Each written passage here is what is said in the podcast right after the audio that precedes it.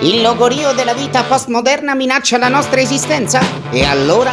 Allora affidiamoci alle virtù salutari della melanzana, nostra fedele alleata, ancor meglio se meccanica. Dalla caponata al libero arbitrio, dal microcosmico al macrocosmico. Prenditi un momento e fermati con noi. Melanzana meccanica contro il logorio della vita postmoderna.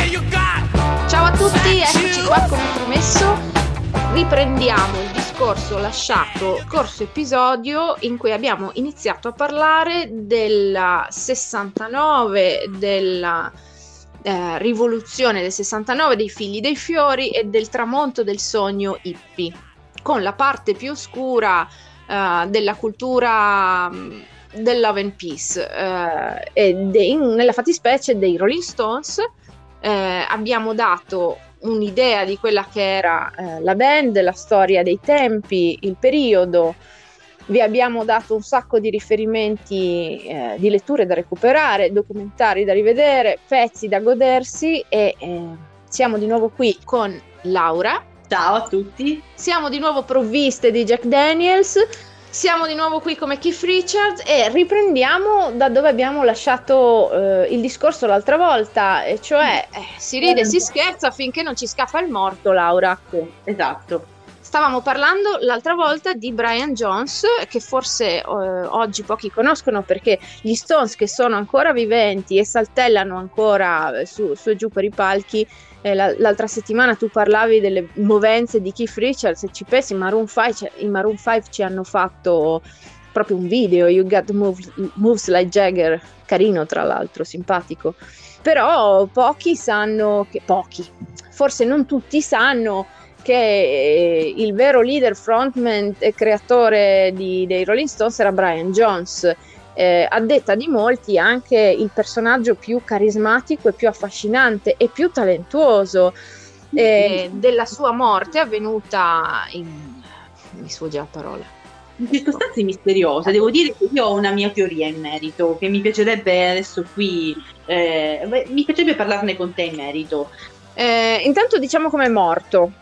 Eh, è morto annegato, è morto annegato in piscina, insomma, nella sua, nella sua villa lontano da Londra eh, lui aveva già lasciato i Rolling Stones, non era più un Rolling Stones, era, aveva già avuto una bella liquidazione, quindi stava cercando di riprendersi da tutti gli abusi eh, di cui abbiamo parlato la settimana scorsa, cercava di riprendere in mano la sua vita. Lui era stato anche scaricato dalla, dalla sua storica eh, fidanzata Anita Pallenberg eh, durante quel famosissimo viaggio in Marocco. Diciamo che il viaggio in Marocco ha sancito la fine forse di Brian Jones all'interno della band, ma era già in bilico la sua presenza, ma il, il viaggio in Marocco ha sancito proprio la fine, perché proprio durante questo viaggio Anita lo lascia per Kit capito? Quindi si creano, si creano altri eh, meccanismi, altre alleanze all'interno della, della, band. Anita era molto amica della fidanzata della compagna di Mick Jagger del tempo, cioè Anita Pallenberg, capito? Quelle due molto amiche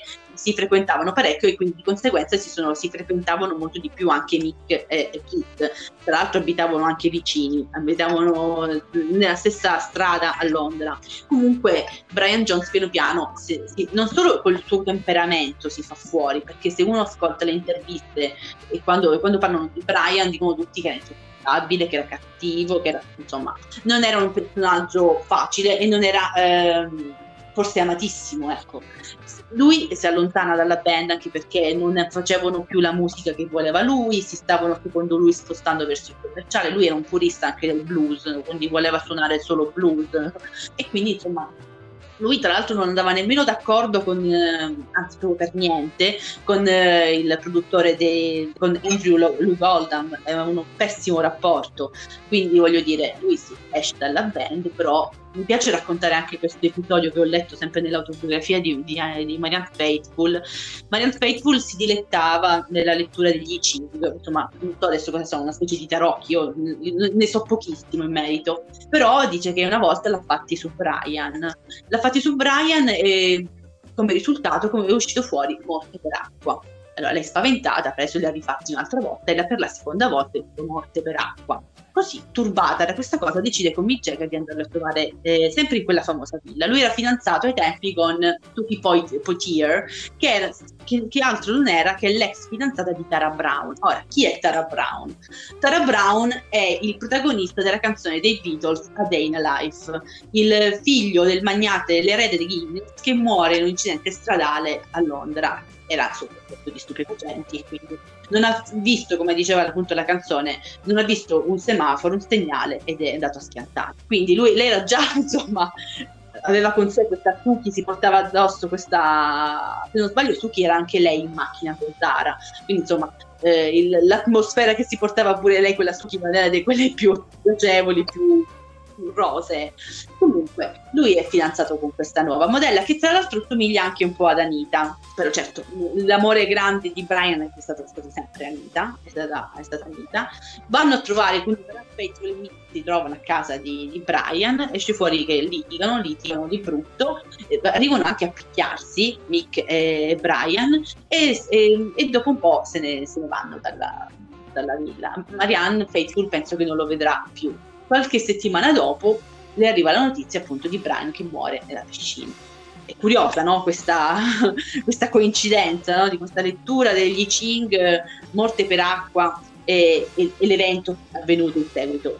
Però c'è anche una cosa che vorrei dire. Brian ma Brian, non soltanto Brian, ma anche tutti gli altri, in quel periodo frequentavano anche diverse persone legate al mondo dell'occulto, perché una delle grandi passioni di questi ragazzi era non soltanto loro, ma proprio della cultura degli anni 70 e tutto l'occultismo, lo spiritismo, tutto quello che era strano e diverso e misterioso. Loro tramite proprio Robert Fraser avevano conosciuto Kenneth Anger perché Robert Fraser abbiamo detto che era un grande gallerista di, Londra e attraverso conosceva diversi artisti, conosceva diversi artisti anche in America e proprio tramite eh, Robert Fraser hanno conosciuto Kenneth Anger. Allora, andiamo con ordine e concordo con te perché ci sono degli eventi che secondo me vanno letti in modo prettamente esoterico, eh, nonostante mh, mm, gran parte della mia vita io eh, ho avuto una visione mm, strettamente darwiniana, razionale delle cose, ma ehm, alla luce dell'esperienza credo veramente che eh, certi siano fatti riconducibili solamente ad un universo esoterico. Però io direi, visto che hai nominato Anita Pallenberg, di cui consigliamo la lettura uh, anche dell'autobiografia o biografia, non ricordo. Allora, io direi che ci potremmo ascoltare eh, la bellissima, bellissima She's a Rainbow, è un esperimento psichedelico eh, nell'ambito della discografia degli Stones. Poi torniamo qui e con calma dipaniamo tutto questo discorso legato all'esoterismo e il 69 nella carriera degli Stones.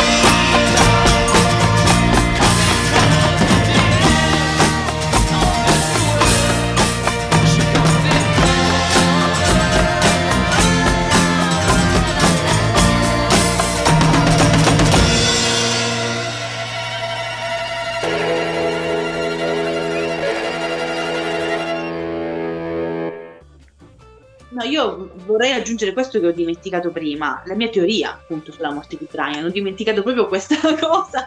Io, secondo me Brian è stato ucciso comunque. Cioè, secondo me, eh, da quello che si racconta attraverso anche eh, le testimonianze, insomma così, eh, lui non è morto di attacco di asma, lui non ha avuto un attacco di cuore, lui è annegato, ma lui era anche un bravo nuotatore. Ora, non bastava aver ingurgitato non so quanto alcol, secondo me lui è proprio ucciso. Cioè, lui è, c'è una testimonianza di questa persona ospite della villa ed era uno che doveva ristrutturare la, la sua villa perché la villa era in ristrutturazione e, e, lui era molto scontento Brian di come stavano andando i lavori. Forse voleva anche licenziare questo addetto questo uh, Thorogood se non sbaglio e quindi molto probabilmente perché le testimonianze di questi, di questi testimoni sono completamente discordanti e imbarazzante, guarda, non lo so adesso, magari erano ubriache, anche un po' drogate, non lo so, però sta di fatto che non ci si spiega, non ci si spiega come sia morto, perché come hai detto asma non è stato, attacco di cuore non è stato, quindi alla fine qualcuno deve averlo portato giù, ma così tanto da fargli ingoiare tutta quell'acqua, capito? Qualcuno che gli ha tenuto la mano, la, la testa giù con la mano, tanto che questo Thorogood eh, sembra che abbia... Eh, sul letto di morte abbia confessato di aver ucciso Brian Jones. Sì, è la tesi del complotto che ho letto anch'io, eh, la riportano diverse fonti e senz'altro c'è... Um, una nube oscura intorno a tutto questo fatto. Eh, vabbè che si drogavano fino alla punta dei capelli, vabbè che durante una festa poteva succedere qualsiasi cosa. Io non oso pensare festa in cui potesse essere, potessero esserci presenti sia Brian Jones che Keith Moon Who. Noi cioè, penso che distruggessero gli edifici letteralmente, letteralmente, perché per esempio ricordo un'intervista ehm, alla band degli Eagles del periodo, raccontavano che erano in grado di distruggere un piano intero di un albergo. Quindi non stiamo scherzando ma intorno alla morte per affogamento di Brian Jones molti si sono espressi eh, insomma in questi termini. Oltretutto, prima tu hai nominato la figura di Kenneth Anger. Dunque, facciamo una piccola inciso su Kenneth Anger che io ho già nominato eh, nella puntata in cui ho parlato degli Oscar con Andrea perché è autore dei due spassosissimi quanto macabri libri Hollywood Babilonia 1 e 2. Eh, leggere i libri e capire lo stile di Kenneth Anger dice molto su di lui, che era un regista e tuttora è vivente, credo che abbia 96 anni o qualcosa del genere. E mi ricordo di aver letto, eh, questo mi fa sempre molta simpatia, che abbia studiato danza o teatro con Shirley Temple. Vabbè, fantastico. Cioè, solo questa, eh, no, eh, ti fa la giornata, una cosa del genere. E c'è da versarsi un altro, mm, un altro whisky su questa e brindare. Perché che anche, su quella di- ci aggiungiamo anche del ghiaccio in più. sì, sì, on ice. Kenneth Anger che va a scuola di ballo di Tip Tap con, con Shirley Temple, veramente. Eh, perché ci viene da ridere? Perché non lo conoscesse, Kenneth Anger è, ehm, è stato ed è uno sceneggiatore, ma soprattutto un regista ehm, underground, d'avanguardia. eh, che si esprimeva con questi film ehm, surreali di taglio esoterico, anche questi, dove diciamo era molto importante la colonna sonora, la- i colori, la scenografia, eh, a cui si è ispirato poi David Lynch, si è ispirato eh, John Waters, no? tutto l'underground che è venuto dopo. Esatto. Lui però era affascinato da tutti i discorsi eh, luciferini, eh, infatti credo che abbia sul petto il tatuato enorme Lucifer. Sì. Il suo film più conosciuto è proprio eh, Lucifer Rising e lui era appassionato di tematiche occultistiche, di satanismo, infatti era un seguace delle teorie oscurissime di Alistair Crowley, di cui però parleremo in un altro episodio perché se no mettiamo troppa carne al fuoco. Eh, lui eh, frequentava i Rolling Stones, innamoratissimo di Brian Jones che sosteneva essere anche lui il più carismatico, il più affascinante e di cui diceva che era lui l'anima degli Stones perché aveva un terzo capezzolo, eccetera, eccetera, tutti questi segni della strega. E una delle teorie complottiste è che lui avrebbe suggerito a Mick Jagger di sacrificarlo per eh, succhiarne la vitalità e la personalità, no? E poi lui sarebbe morto. Però eh, vai tu a saperlo. Certo che in questo scenario tutto diventa plausibile. Diventa plausibile, ma eh, di sicuro lui, eh, la cosa certa è che lui realmente frequentava gli Stones e, no- e- e le persone che più stavano vicino, che gli davano retta, non erano né Brian né Kit e né, e né Mick, ma erano Anita e Marianne. Erano loro che erano molto più addentro a queste tematiche così oscure, queste- a questa magia nera. Marianne Faithful lo descrive così, eh, séduisante magician, nel senso lui si diceva, si autoproclamava come magone, stregone, capito? Eh, warlock, insomma, eh, lui era mm, un personaggio molto particolare, lui era attrattissimo dagli Stones era, e diceva appunto, Marion Faithfull racconta di come lui dicesse che avessero tutti questo capezzolo della strega sulla testa, ma vai a capire, no? Nel senso che lo, avesse- lo aveva Anita, lo aveva Kit, lo aveva Mick, lo aveva Brian e lo aveva anche lei insomma avevano, erano tutti stati baciati diciamo così da questa forma di insomma che cos'era poi il capezzolo della fortuna non lo so carisma.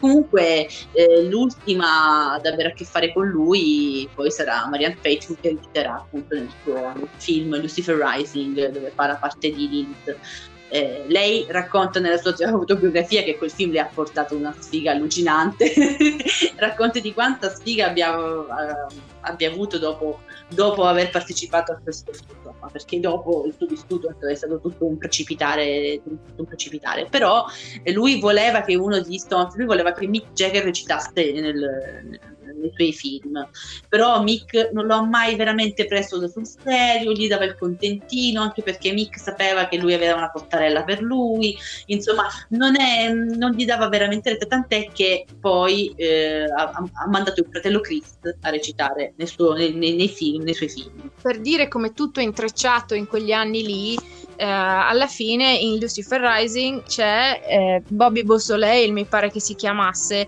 eh, che poi avrebbe avuto parte alla family di Charles Manson, anche lui, per dire. Però allora io direi di eh, fermarci un attimo ed entrare sempre più nell'atmosfera e di sentirci. Che ne dici eh, Midnight Ramble? Va benissimo. Mettiamo su sto disco.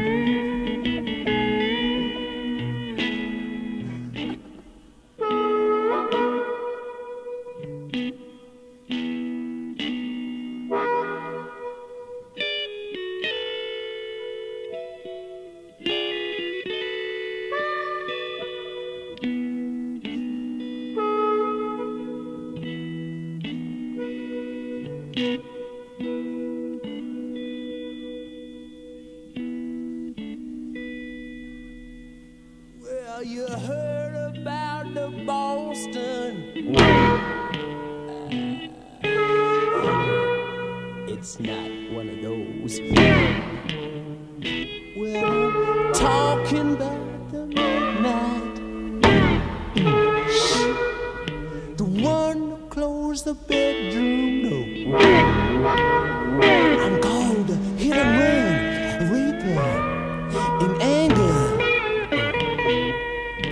knife sharpened, tiptoe Or just that shooting dead, brain bell jangling. You know, the world you've never seen before. So if you ever meet the midnight.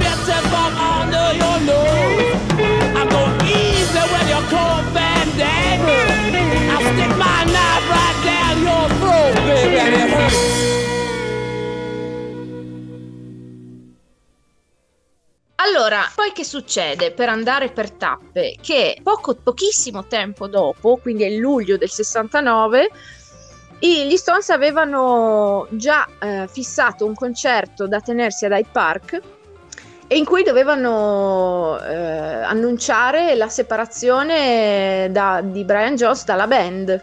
Invece si trovano lì a- ad annunciarne la morte Sì, e a celebrarlo. Sì.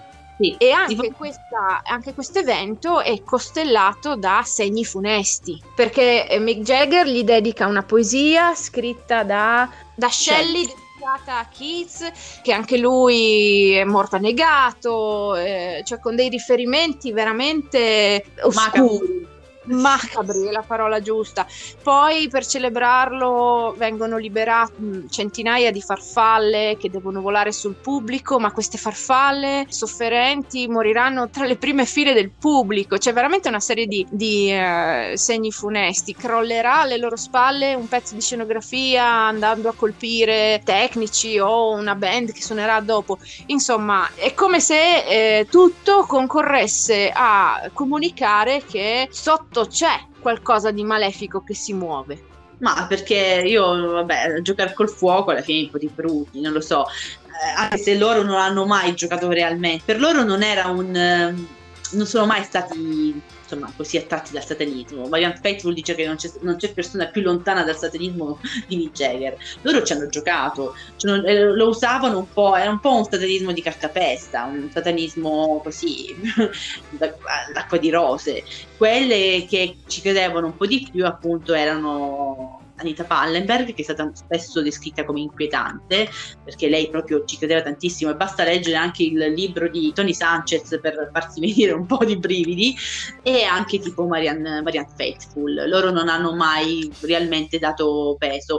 La cosa interessante è che loro, Lady Bleed per esempio, l'album Lady Bleed, che è un album che anticipa i tempi anche. È stato scritto molto prima di eventi catastrofici, gli eventi catastro- catastrofici o, o li avvolgessero. È un eh, album premonitore, ma certi pezzi sono scritti, sono proprio neri anche loro, anche il stesso Midnight Ramble che abbiamo sentito prima. È una storia verissima. Il disco anticipa i tempi, basta pensare anche a Gimme Shelter, no? che apre l'album. Gimme, Shelter è proprio It's War Children, it's just a shadow away, nel senso questo temporale che sta per arrivare ad avvolgerli, no? È una canzone, sappiamo tutti, che è stata scritta da Keith Richards, eh, che Keith non era un tipo, non era un tipo ciarliero, era un tipo che si sfogava attraverso la musica. Gimme Shelter è stata scritta dopo che aveva saputo, diciamo che sì, che Anita e Mick erano andati a letto insieme durante le riprese di performance, il film che li ha visti i protagonisti insieme. In quel periodo si è un periodo anche difficile per loro umanamente, per il, 60, il 69, la- il periodo anche della scrittura di quell'album, perché eh, Mick e Marianne non funzionano manco benissimo come coppia, lei è sempre più sotto, la, sotto l'influsso del stupefacenti, sempre più eh, sotto l'uso di sostanze stupefacenti. E, Anita che tradisce Kit con Mick, insomma questo è un periodo, e loro non erano anche inglesi, come dice anche Marianne Faithfull nella sua autobiografia, essendo molto inglesi, quindi non è che si lasciavano andare ad emozioni o a parole così, ti sfogavano sotto altre sotto altri aspetti, anche tipo attraverso la composizione di musica, della musica. Give Me Shelter racconta anche un po' questo ed è appunto un riparo de- che stavano cercando tutti per gli eventi che li avrebbero travolti in seguito. Che poi c'è poco da stupirsi perché voglio dire, o da scioccarsi o, o da, o da dire eh, che erano sessualmente promiscui o che andassero a letto con etichette eh, uomini, donne, B, eh, cioè voglio dire, ma quando sei così drogato ma, ma, come fai ad accorgerti chi ti trovi a letto? cioè, ma onestamente, proprio pragmaticamente. No, ma la cosa che fa ridere da morire è che Marianne Faithful racconta appunto che ai tempi stavano spesso di quel punto di ritrovo degli anni 60 era la camera da letto, ma non per fare sesso, era un punto di ritrovo per parlare di musica, per parlare di arte, per fare viaggi psichedelici, era il nuovo, era il, nuovo salotto, no? Poi questa cosa è andata a perdersi, la camera da letto sarà eh, sempre legata a un'altra attività, però eh, negli anni 60 era un luogo dove insomma di ritrovo. E molto spesso si andava a letto anche con persone che avevano letto la, lo stesso libro. Ah ma tu hai letto Wisman allora facciamo sesso. Era un po' così era... e poi anche il senso di possesso anche il senso, il senso della relazione anche era l'esclu- l'esclusività era vista come una cosa piccolo borghese. Pensare di andare a letto soltanto col tuo compagno era qualcosa di piccolo borghese, la gelosia era piccolo borghese, quindi eh, magari stavano male, come per esempio Marianne Faithful racconta di essere stata malissimo per il tradimento di Nick con Anita, perché Anita era anche la sua migliore amica, quindi voglio dire un tradimento doppio, no? Eh, sotto certi aspetti, e, e lei non ha, mai, non ha mai manifestato, non è, solo erano inglesi, inglesi degli anni 60, che nonostante la libertà, però i sentimenti erano sempre abbastanza inquadrati, eh, la gelosia e l'esclusività non erano, eh, non era affar loro. Beh, d'altronde non penso che la protesta famosissima di John Lennon e Yoko Ono che si faranno intervistare dentro il letto, ma a New York, dopo la separazione dai Beatles, quindi era già oltre il 70, eh, venisse da qualcosa che era... Certi eventi sono solo la maturazione di un periodo, non sono eh, usciti out of the blue, come dicono i britannici. Ma direi che Gimme Shelter a questo punto ce la sentiamo e vediamo di cosa parliamo. Oltretutto è un pezzo molto umorale e che Keith racconta sempre dipende molto, nonostante loro siano dei musicisti eh, molto diversi da Bowie o un Lou Reed, che sono molto più espressionisti, non sai mai, no? Che ti trovi al concerto. Keith Richard racconta sempre che Gimme Shelter è un pezzo che devi, devi azzeccare subito dalla prima nota perché venga bene. E sentiamolo.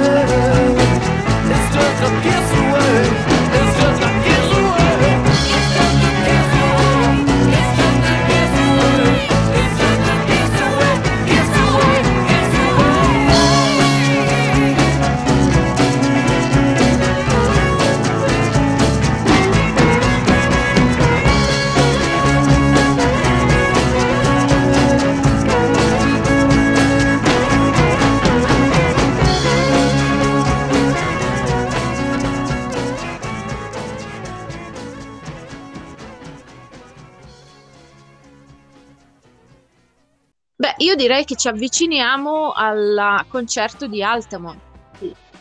Siamo nel dicembre del 69 Sì. e si sta preparando un concerto in una location innovativa, alternativa, se ne parla, si prepara l'evento mediatico, eppure si rivelerà uno degli episodi più tetri e tragici della storia della band. Sì, anche perché loro avevano fatto diversi giri tour in, eh, in America e era nata una polemica sul costo dei biglietti, i costi lievitati. Un po' per scusarsi, un po' per creare la, eh, la- la situazione, per creare l'evento, i Rolling Stones decidono appunto di fare questo concerto gratuito eh, a San Francisco. Eh, la location iniziale salta, la location iniziale non è più disponibile, quindi hanno dovuto insomma riparare per altre, per altre, con altre soluzioni. Questa altra soluzione viene offerta, ma eh, la cosa simpatica, simpatica virgolette, che Tony, Tony Sanchez racconta nel suo- in questo libro che secondo astrologi addirittura, secondo mm, varie insomma, letture della giornata, questo concerto non doveva farsi perché c'era, non lo so, la luna in scorpione, adesso non ricordo bene, però che secondo la- eh, l'astrologia del giorno, legata al giorno, era un giorno violento, dove sarebbe successo qualcosa di violento. C'è anche da dire questo, che loro si erano serviti dei- degli Hells Angels. Gli Hells Angels, loro si erano già serviti di- di- degli Hells Angels nel- a Londra al concerto di Hyde Park, quindi per loro servirsi un'altra volta eh, della stessa categoria di persone non era un problema, anche perché erano spalleggiati da Jerry Garcia, dal leader dei Grateful Dead, dai Jefferson Airplane, dicendo guarda noi anche dal, dal- dal manager dei Grateful Dead che diceva guarda noi di solito ai concerti eh, come, insomma, come sicurezza chiamiamo loro, quindi si erano anche un po' fidati no, di- delle parole di, di tutti quanti, però c'è da dire che effettivamente un conto sono gli Hells Angels di Londra, un conto sono gli Hells Angels californiani, erano tutt'altra pasta di questo genere. E questo evidentemente non lo avevano calcolato. Il concerto parte subito col piede sbagliato. Per chi volesse, su YouTube è reperibile un gran numero di video che riportano eh, tratti del concerto più o meno lunghi e in cui è più che visibile il fatto che da subito eh, si parte male perché c'è un'atmosfera molto violenta e gli Stones stessi, devo dire Mick Jagger con un sangue freddo invidiabilissimo, hanno fatica a cantare e suonare sul palco e continuano a cercare di riprendere il pubblico e continuano a cercare di dissuaderli dal comportarsi in modo violento e picchiarsi eh, minacciandoli di... che avrebbero smesso di suonare però serve a poco. Tra l'altro, come dicevi tu, ci sta tutto il documentario dei, mm, dei Maceless Brothers caricato su YouTube che è Keep Me Shelter, appunto, il, dove il documentario che parla proprio della- dell'organizzazione di Altamont, oppure ci sono anche tipo scene legate ai Muscle Shoals Studios dove loro stanno registrando Sticky Fingers. Insomma, è molto interessante que- questo documentario di cui tu parlavi prima, che si trova appunto su YouTube. E sì, la situazione sfugge di mano dall'inizio, anche perché questi Hells Angels sono strafatti, sono già ubriachi, sono già, eh, sono già violenti, violentissimi nei confronti di bambini, di, di- di donne, di, vabbè, di uomini. Racconta, il documentario appunto racconta anche tipo che la prima parte di persone che sono arrivate, la prima, il primo tranche di persone, la prima tranche di persone che arriva al concerto sono quelli che della notte prima, degli hippie tranquilloni che si, che, si, che si prendono tipo le coperte, ricordiamoci che è dicembre, fanno piccoli fuochi improvvisati per riscaldarsi e poi la mattina arrivano altre persone e poi alla fine arrivano questi Hells Angels che si fanno spazio tra la folla con la loro moto, quindi in maniera anche prepotente, si vede proprio l'immagine di questi, di questi che con, il, con la moto ti fanno spazio eh, per le persone. Insomma, posso dire anche una cosa, che alla fine è grande, è la fine degli anni 60.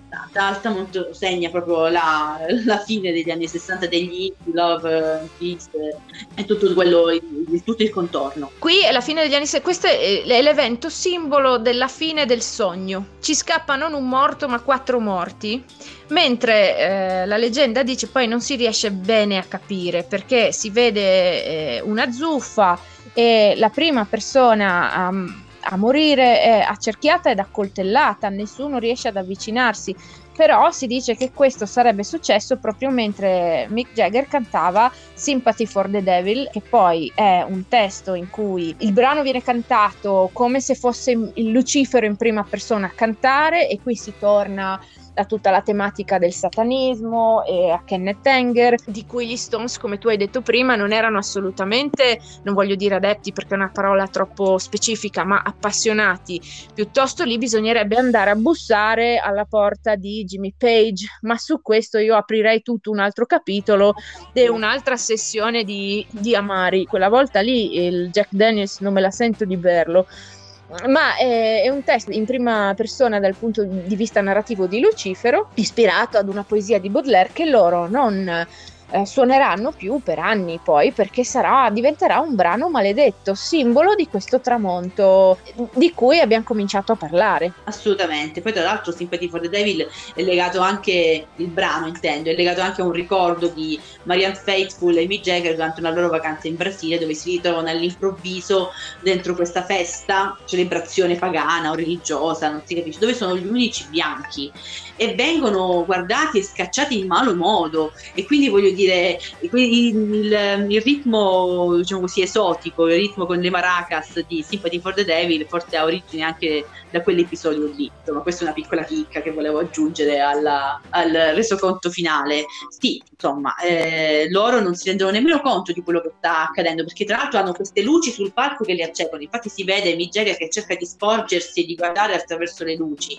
Poi la cosa inquietante importante che hanno tutti questi Hells Angels sul palco, no? Mick Jagger non ha nemmeno lo spazio fisico per muoversi, no? Di poter fare le sue giravolte, i suoi passetti, è, è, è completamente tipo circondato, c'è anche un cane che gira per, sul palco, e, insomma è stato complicato, però devo anche essere onesta e dire che per, quanti, per come è andata e per quanti erano, perché era un numero cioè erano tantissimi, adesso non ricordo bene il numero esatto, però era una, una, molto più di tutto, ecco, è andata anche bene, guarda, quattro morti è andata anche bene, devo dire, tra l'altro un, uno morto in quella maniera, Meredith Hunter, il ragazzo di, eh, nero che viene ucciso da coltellate dal, da uno degli Angels e poi se non sbaglio tipo una persona morta schiacciata, insomma, però per come è andata e per quanti erano è andata bene cioè paradossalmente, perché poteva essere ancora più, poteva essere ancora più tragica la cosa, l'esito poteva essere ancora più tragico.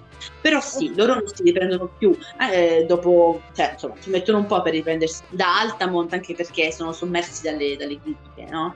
Una cosa che particolare che mi viene da dire anche che Tony Sanchez racconta appunto di tu parlavi prima appunto del coraggio di Mick Jagger che devo dire che che sì, forse non, non, ci si rende conto, però lui, Tony, Tony Sanchez, racconta che Mick Jagger subiva minacce di morte continuamente. Quindi esporsi anche così sul palco, in quella maniera, eh, lui chiama ogni sera di essere, perché quelli erano gli anni 60 sono stati anche anni molto violenti ricordiamoci sono gli anni in cui è morto un presidente degli Stati Uniti, dove sono morti tante altre figure importanti della storia americana e non. Quindi insomma le, le, armi poi sappiamo che in America girano parecchio, insomma lui era stato più volte minacciato di morte eh, e nonostante questo fatto c'è stato avuto bersaglio facile no? Quattro morti, sì, sono forse gli è andata anche bene, ecco, uno è morto annegato eh, perché poi erano tutti drogati fin sopra i capelli e sarebbe interessante dal punto di vista eh, della numerologia l'analisi del 4 eh, con la data del concerto, perché è un po' come mh, mm, se questo fosse un evento dominato da energie nere, eh, è proprio questo. Tra l'altro si dice che molto spesso i luoghi emanino delle sensazioni e delle, delle vibrazioni. Ecco, Altamont non detta di tutti, era un posto squallido, era un posto tetro, era un posto eh, che non emanava esattamente buone vibrazioni. Tant'è che Marianne Faithful racconta di un suo viaggio in macchina per, per Los Angeles, di essersi insomma soffermata su una radura molto squallida, molto brutta, di essersi chiesta: ah, ma che posto è questo? Che, che brutto! E la sua amica che era accanto a lei fa: Tesoro, è Altamont, questa è Altamont. Cioè, eh, voglio dire, anche i luoghi raccontano, parlano, insomma, emanano storie, situazioni ed emozioni. Beh, in questa circostanza emblematica, no? più che in altre, eh, si capisce proprio come tutto porti a, cioè gli eventi, le persone, le date, i luoghi, eh, i numeri, portino a, mm, una direzione ben precisa, in questo caso funesta. Abbiamo visto qui da tutte le persone, i personaggi, i luoghi e le date che hai toccato come questo fosse proprio un periodo in cui, come non mai, tutti fossero invischiati nei fatti di tutti e tutti fossero poi presenti negli stessi posti e fossero un po' frequentazioni obbligate, no? questo discorso del um, lato scuro del 68 è eh, allargabile anche ad altre band. Noi adesso abbiamo cominciato con la storia degli Stones, ma in realtà possiamo estendere l'argomento anche ai Beatles, alle loro copertine, alle loro ispirazioni, ai, ai Led Zeppelin e ad altre figure che gli giravano intorno. E direi che potremmo veramente salutarci sentendo questa Sympathy for the Devil, che comunque resta un brano leggendario. E direi che possiamo, e direi che possiamo darci appuntamento, eh, come dico sempre, Sympathy for the Devil in questo caso è un ottimo modo per salutarsi ce ne fossero e ci diamo appuntamento ad un prossimo um, amaro, prossima grappa, prossimo whisky e continuiamo a parlare del 69 e della fine del sogno. Per adesso vi salutiamo e vi auguriamo un buon fine settimana. Ciao! Ciao ciao!